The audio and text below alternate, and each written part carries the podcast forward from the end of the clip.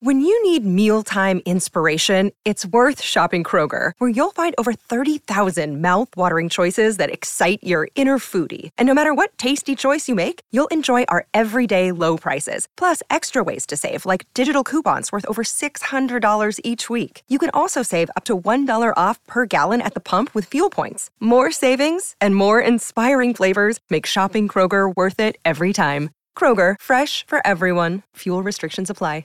This is Doc Vader, the most powerful clinician in the galaxy. You are listening to the Inside the Boards podcast. The force is moderately to severely strong with this one. Vader out. Illness is not an indulgence should pay for. A crime for which you should be punished. With this conviction of the danger of my health.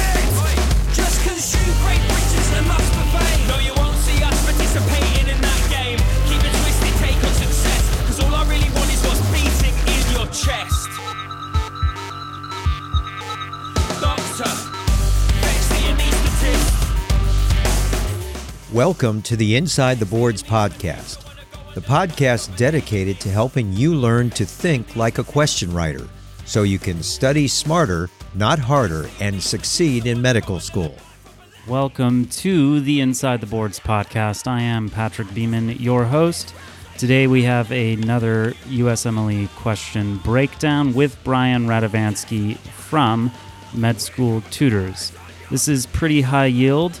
You can check out a similar question breakdown teaching you some excellent question strategy on last week's episode.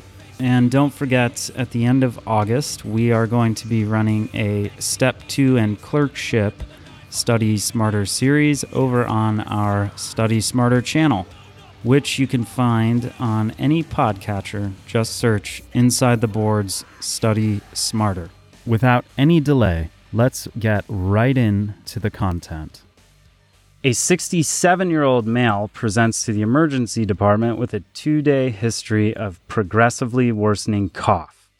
this is uh, a lot of my students probably get sick of hearing that because they know they're going to get through the first sentence or might be building a little momentum and then I slam on the brakes. So, unlike that last one where we had a healthy 24 year old girl, now we have that elderly gentleman. And he, what is his main problem? He has a progressively worsening cough. So, for something like this, the recommendation that I have for students is have in your mind, I have a old person who is coughing. What might be causing that? And at least have a, a short differential of the common causes of a cough in an older person. Pneumonia. Anything? Yeah, boom. That's a great one. Anything else? COPD. Surely. Asthma. Yeah, CHF. Well, Definitely. how about uh, something simple like bronchitis? Yeah, maybe he's just got a cold and he's uh, making an overcall and said, let me just get this checked out in the ED because that's where I go when I'm feeling under the weather. Postnasal drip. Yeah, we'll throw GERD in there. Maybe he's got, you know, a little laryngotracheal bronchitis from whatever is coming up from uh, from down below that nasty stomach acid. So least now, Tuberculosis. No. but that actually, um, I think, brings up a good point. Although you probably should have a very broad differential when you see these patients in real life. Does that first sentence help us exclude certain things because of the way the patient presents on a USMLE style vignette? So just from that single sentence, it's hard to start making exclusions, and we always recommend that you cast a wide net up front and keep your differential broad. Let the information that comes in as we go forth help you narrow things down and eliminate things from that list. Well, I guess what I'm asking is this Do you think that when question writers say something like this patient presents to the emergency department, even though all of us know people use the emergency department for their primary care for all sorts of non acute diseases, does that information kind of direct you and help you trust that this is going to be a more serious uh, acute cause because it's presented that way on an exam? I think that is a pretty fair assumption to make that the test writers, as annoying as they may seem because they're writing questions all day long just to uh, give you something fun to do and take your thousand dollars here and there, they are never trying to trick you.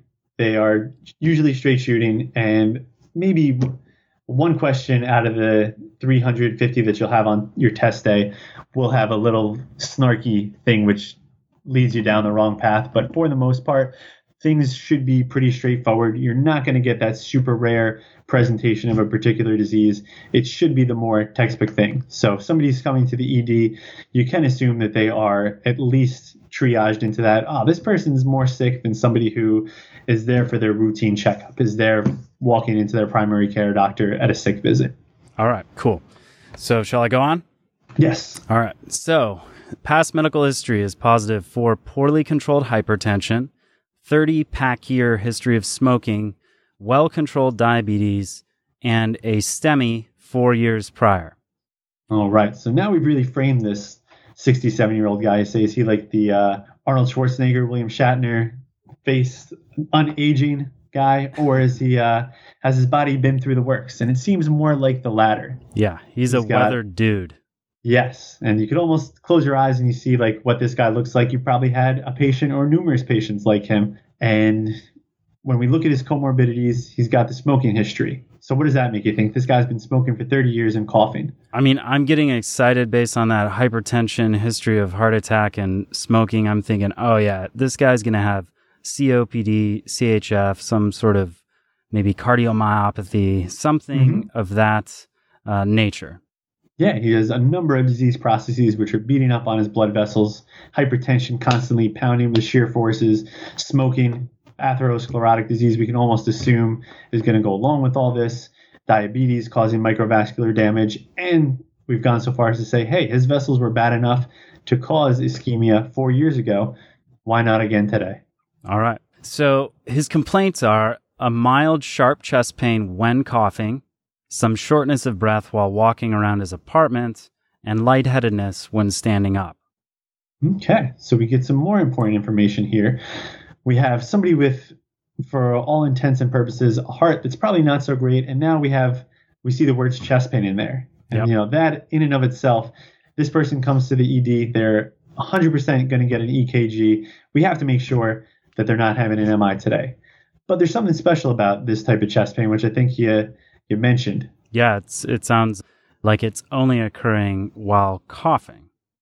Right, and that's a super important thing because a lot of people come into the ED with chest pain. We cannot afford to miss any ischemic chest pain. But what do you think as far as ischemia and the chest pain that he's having today? I would say it sounds more non-ischemic. Right. We have a a pretty good source for it. He says, ah, every time I cough, my chest hurts. That happens to most people, and usually they're not saying it if it's just that general, oh, I'm coughing, so it hurts a little bit. When they comment on it like this, this kind of falls into that box of pleuritic chest pain, and uh, you get a real sharp pain with each irritation of the pleura.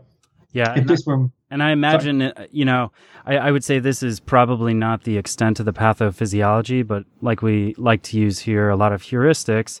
If somebody's coughing things are rattling around, things are moving, I imagine, inside the chest cavity. So the pleura move he when he coughs and that's why he's getting this pain. So I'm going to be looking for something that is going to involve the lung pleura and uh, uh, is that fair or am I, am I Yeah, it's a being too much of an OBGYN and uh, less of a general doctor. So we don't want to put all our eggs into the uh, rattling pleuritic basket now, but we do have a pretty good sense that that's going to be a better cause for it than something like an ischemic demand chest pain, where if he has that predictable, oh, I was going up the stairs, it hurt when I got to the top, I chilled out there for a little while, I felt better. That does not seem to be the pattern that he's having here. All right. Vitals. They are a heart rate of 114, blood pressure of 100 over 55, a respiratory rate of 26, temperature of 101.9, an O2 sat of 86% on four liters of oxygen by nasal cannula.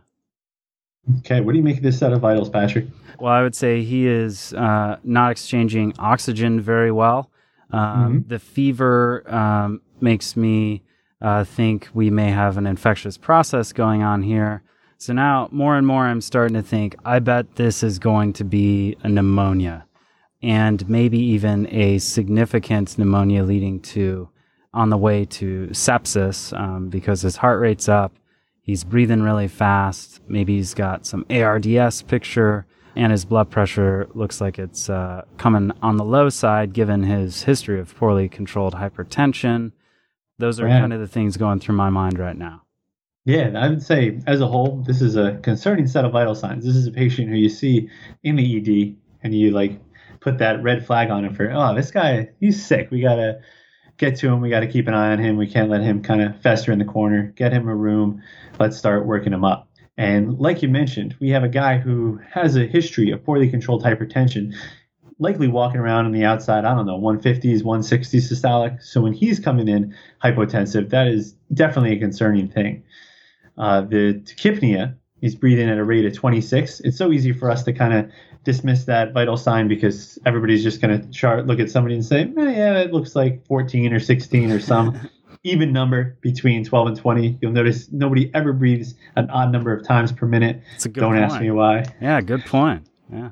So, a concerning set of vital signs to say the least, and febrile. Definitely thinking something infectious, but I'm still not ready to dismiss that something is going on with his heart, given hypotension. Maybe it's not sepsis, maybe it is uh, some cardiogenic shock, which is backing fluid up into the lungs, causing that poor O2 sat, causing that tachypnea. All right. So hopefully the physical exam uh, helps uh, focus things. And he is significant. Findings are significant for a general ill appearance, decreased breath sounds in the right lower chest, tachypnea, tachycardia, and the use of accessory muscles of breathing. He is somewhat alert and oriented only to person and place. Ooh, that's not good. Mm, starting to slip, whether it's because, well, all in all, he's probably not getting enough oxygen to his brain. Is it because his heart's not filling well and not producing enough forward output? Is he too vasodilated so he can't generate enough pressure? Is his oxygen carrying capacity just down because he is hypoxic? Who's to say? All right. So ABG now. He's got a pH of 7.29, PCO2 of 60, and a PO2 of 69. Okay, what do you make of that line up there? Uh, that is something that I always try to ignore now, and probably one of the reasons I went into, especially that doesn't require so much incisive thinking for um, actual patient care. But um, from what what I re- uh, remember, I guess the PCO2 should be around 40, correct? Mhm, So that yeah. is uh, elevated. And our pH is 7.28 to 732. Is that right? Something like that? Uh, normal should be right around 7.4 on an ABG. Yeah, yeah, that, that's totally what I meant to say. Um, okay, so 7.4. So he is acidotic, Mhm. and it's a, I'm thinking respiratory acidosis because of the Yeah. elevated CO2. And the PO2 uh, should be higher, right? Um, yes, we definitely want it on somebody breathing room air, probably around 100. Uh, this guy, because he has lung disease, might live at a lower level, but once we slap on four liters of nasal cannula and expect that his FiO2, instead of being 21%, like the air that you and I are breathing right now, should be closer to 40, 50, almost 60% with that nasal cannula. So this is definitely a pretty poor oxygen extraction given the amount of oxygen that's getting delivered. Okay, so they do the EKG that you said they would, and this shows Q waves in the inferior leads, and that's all they tell us. So Oh. to me, that's like, ah, okay, that might be a red herring testing whether or not I know the significance of a Q wave, which indicates uh, prior myocardial infarction. Yeah, and they wouldn't have a STEMI on there and not tell you and say, oh, yeah, we didn't mention that there was no STEMI, so maybe there was. Now, that goes back to there being no tricks about this. They're giving you straight up information. He's got Q waves. He had an old infarct that we know about that they told us earlier in the question. So nothing new or scary there, which is really important because with that and the history that we've gone through, we've more or less ruled out ischemia as a cause of this chest pain. That said, when this guy comes into whoever's ED and he gets his full set of labs, he's going to get your troponins to rule it out again, just because we cannot afford to miss that ischemic chest pain should he be a really strange presentation of it. But for the purposes of the test, where things are straight shooting, doesn't sound ischemic in nature. Yeah, and uh, I guess we could keep in mind uh, perhaps there would be a way to present a vignette that does show atypical chest pain in certain categories of people, with the big one being women and uh, those who have diabetes or some other impaired autonomic control of uh, the heart, correct? Or autonomic right. uh, input to the heart. So Exactly. but in but in this case, the well controlled diabetes probably means that we can ignore that. And so I'm really thinking this is going to be a pulmonary process. Yeah, it definitely, like you said, we're hypotensive, we are tachycardic. Sounds pretty septic. We do we have a source of infection? Well, we've got some jumped up lungs. Sadly, we don't have a chest X-ray to say, oh, there's a goober, bottom right corner. Uh, I would find- say, of course, we don't have a chest x ray that shows that, right? Yeah, then, then it would be a little too easy. They do make you think a little bit because if they gave you the gold standard complete workup, it would probably be a little bit too simple. All right.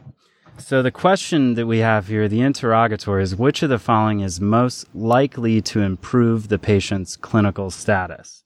So now I'm a little bummed because I'm like, all right, I just want to see answer choices like, or I, I want to see a question, what's the most likely diagnosis? And then I want one pulmonary process and four other non pulmonary processes so I can tick the correct answer and move on. But as often happens, this becomes a second, third order question by asking you to make the diagnosis or a likely diagnosis and then comment or synthesize that information into a treatment plan or some other derivative information. So, which of the following is most likely to improve the patient's clinical status? We're going to be looking for treatments. And here is A, dobutamine, B, furosemide, C, doxycycline, D, vancomycin and piperacillin tazobactam, E, pleurocentesis, and F, aspirin and heparin. All right, so I will tell you, being at my level of training, which I imagine puts me somewhat like the end of a second year med student at this point for this particular kind of uh, clinical presentation, this is going to be the type of question I would be approaching answer choice by answer choice, trying to rule things out. Not a bad way to go. Don't sell yourself short. You're still a doctor. You got to know. I guess you don't have to know, but you should know. How you going to help this guy? So I'm going to say dobutamine, nah, because I am used to seeing that in the context of ICU admitted patients who have way complicated uh, sorts of causes of shock. And he doesn't seem to be quite in fulminant shock. B, furosemide, okay, but that seems to be likely only to treat more of a you know general fluid on the lungs kind of picture rather than this more localized uh, as they put it in the physical exam decreased breath sounds in the right lower chest c doxycycline i'm going to say mm, probably not it is an antibiotic and unlikely to treat what sounds to me or what i'm expecting to be a pneumonia I haven't looked at this question yet, by the way, on purpose. D, vancomycin and piperacillin tazobactam. Mm, I like that one because it sounds like a great treatment for pneumonia.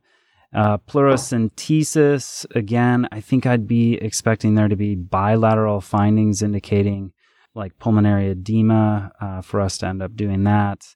Aspirin and heparin, I think I can just rule that out because I don't think this is a cardiac cause. So my candidate answers that I'm going to think about if I'm taking this test are going to be furosemide, vancomycin, piperacillin, tazobactam, and maybe I'll, but less likely doxycycline and or pleurocentesis. So have I eliminated uh, two of the incorrect ones, and am I ready as a student to kind of think through now the remaining four answer choices? Yes, you are getting warmer. No doubt about it. All right. Now, now let's say I'm all confused, which um, I think it's a fair ass- assessment. I'm mildly confused. I'm like, oh man, there's there's so much here. How do I drill down and find out, you know, confidently what is that answer choice? What are the things I should look at rule out each of these? Excellent question. First thing, kind of like we were talking about earlier, is severity. This guy, we said, oh, he's an old guy, he's got a number of diseases, and he's coming to the ED. Something's probably up, which is going to necessitate packing a punch, giving a, a good, strong treatment. Then we went and we saw his vitals and we said, oh, yeah, this guy definitely is sick. He's approaching a sepsis versus septic shock, depending on how his blood pressure would respond to uh, fluid boluses. Ah, so, So- here's one. I would say going back, and this is probably what I would do on a test. I see his blood pressure is 100 over 55. So I'm going to probably scratch off furosemide because Mhm. I don't want his uh, blood pressure to drop anymore.